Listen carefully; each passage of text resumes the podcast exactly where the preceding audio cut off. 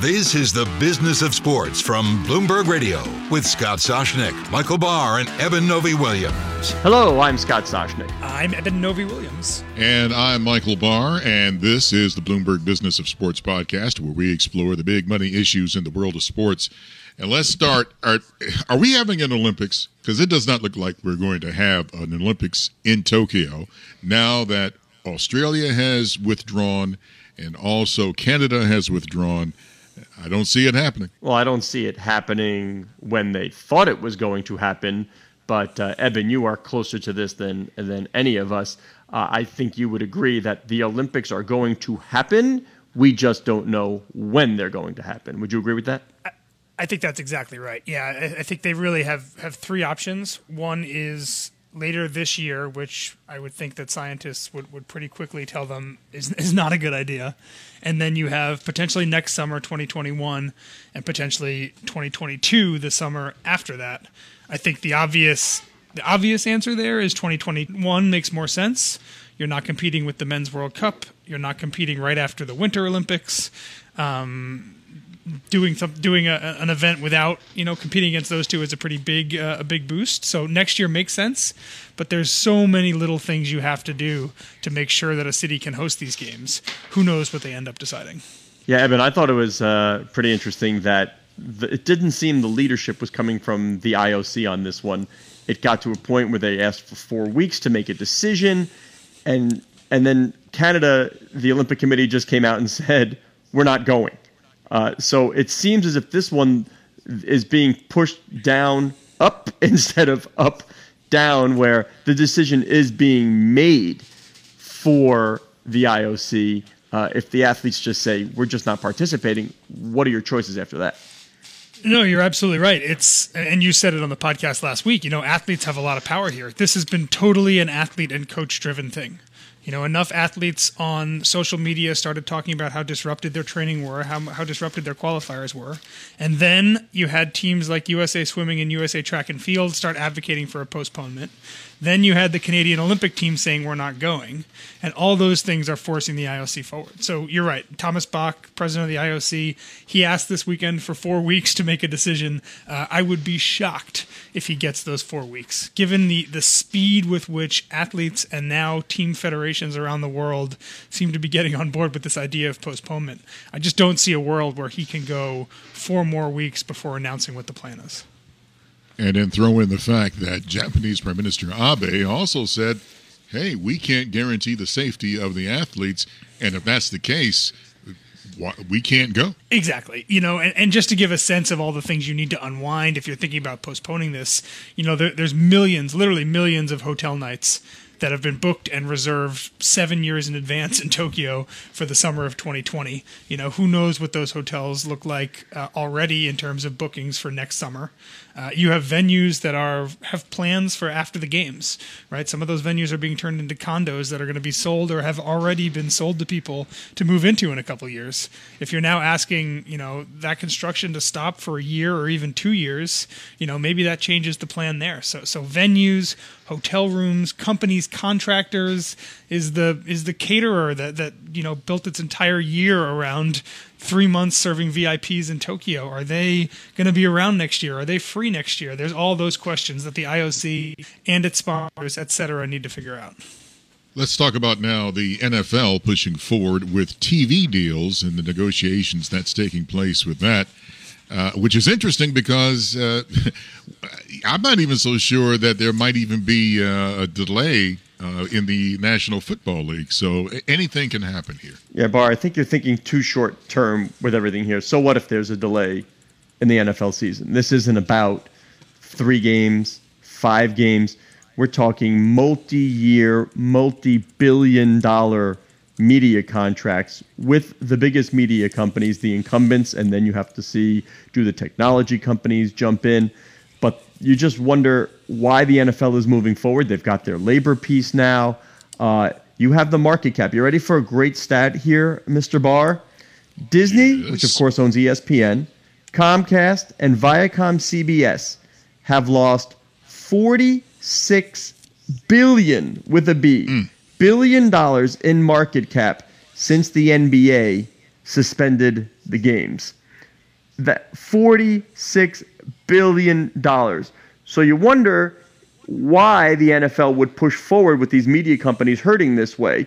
And the answer is because the NFL programming, even now, is so important to these media companies, and I'm sure they feel there'll be a rebound once games start and viewers come back, uh, that they don't feel, the league and its owners do not feel that these media companies will not bid and will not bid handsomely and whether they get 50% more or 60 or 70 or as Lee Berke an industry consultant, a consultant told us, maybe double the rights package they have now, uh, the NBA, uh, sorry, the NFL sees big time money ahead and they're just not willing or don't see a need to wait. Yeah, those numbers are wild, Scott, and I can put them in percentages too because I, I, wrote it down before we started.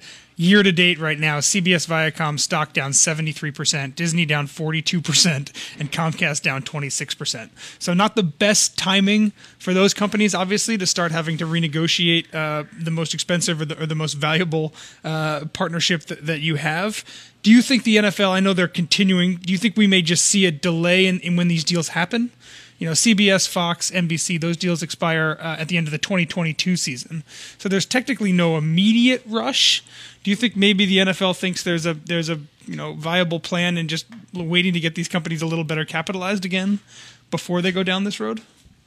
Uh, I mean, it would seem like they're ready to roll in the next couple of months. The the message seemingly yeah. going out, and Sports Business Journal wrote a little bit about it, saying maybe three months we start these negotiations. Uh, in, in sort of full pedal to the metal.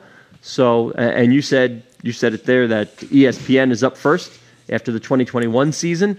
Yeah. The NFL would like to get these done. I mean, that was the push for the labor contract, um, so that they could have that backdrop of labor peace while they were negotiating the, these deals. Uh, I don't see or sense that they're waiting at all. Uh, ESPN pays what about almost two billion a year for Monday Night Football, 9, and yeah. the talk is maybe Monday Night Football goes from ESPN back to broadcast TV on ABC. Um, Fox is paying 1.1 billion. Um, you, have got uh, that's the Thursday night package. CBS 1.1 billion. NBC almost a billion per year. Now, if you're talking about doubling all those, Eben, uh, as Lee Berke told us, you're starting to see the path by which Roger Goodell fulfills that vision of $25 billion in revenue. Do we think that all said, the coronavirus pandemic has no effect on the final dollar figure the NFL gets out of these out of these companies? You'd have to think that, or else they would wait. As you said, that yeah. I'm not saying there is or isn't. It would seem by the tack the NFL is taking that they, and they I mean uh, Roger Goodell, Brian Rolapp, uh, Hans Schroeder, and the owners do not feel like there will be. They're looking yeah. long term and they understand that when these networks come back, they will certainly understand that there is great value in this programming, uh, in live, in sports. And again, nothing beats the NFL in terms of eyeballs. That's what they're looking I will at. say it.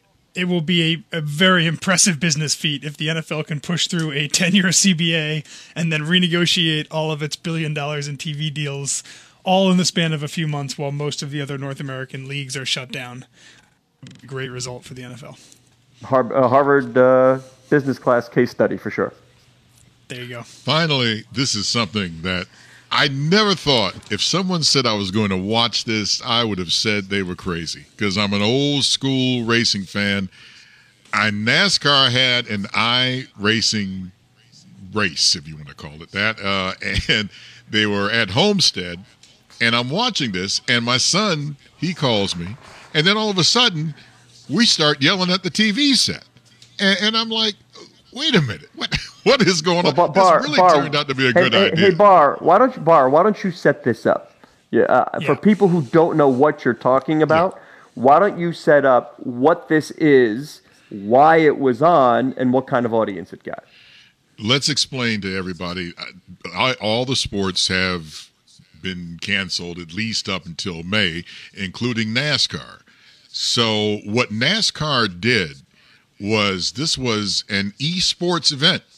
So, you had drivers who were NASCAR drivers, including Denny Hamlin, uh, Dale Earnhardt Jr., who recently retired, and others who are racing the virtual race cars. Yeah, make, yeah at, that's uh, the key. You have to make sure these aren't real cars. Th- This is all Yeah. virtual. These are not real cars. That's what people need to understand. Yeah.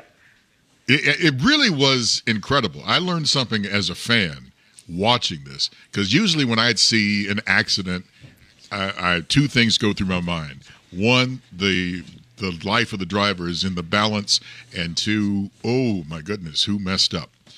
When I watch this, obviously no lives are in danger, but I'm still thinking, oh wow, he messed up.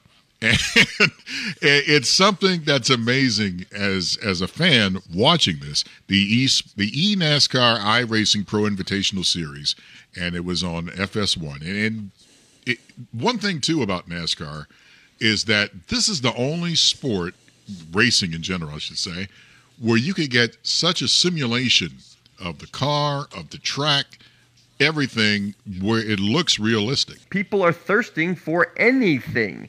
So this was trending on Twitter. It certainly caught people's attentions. We know leagues and teams and athletes, they're all looking for ways to capture attention and eyeballs and keep the affinity going while there are no real games. But you're the fan, Barr. On a 1 to 10 scale, how real was this to you compared to watching a regular NASCAR race?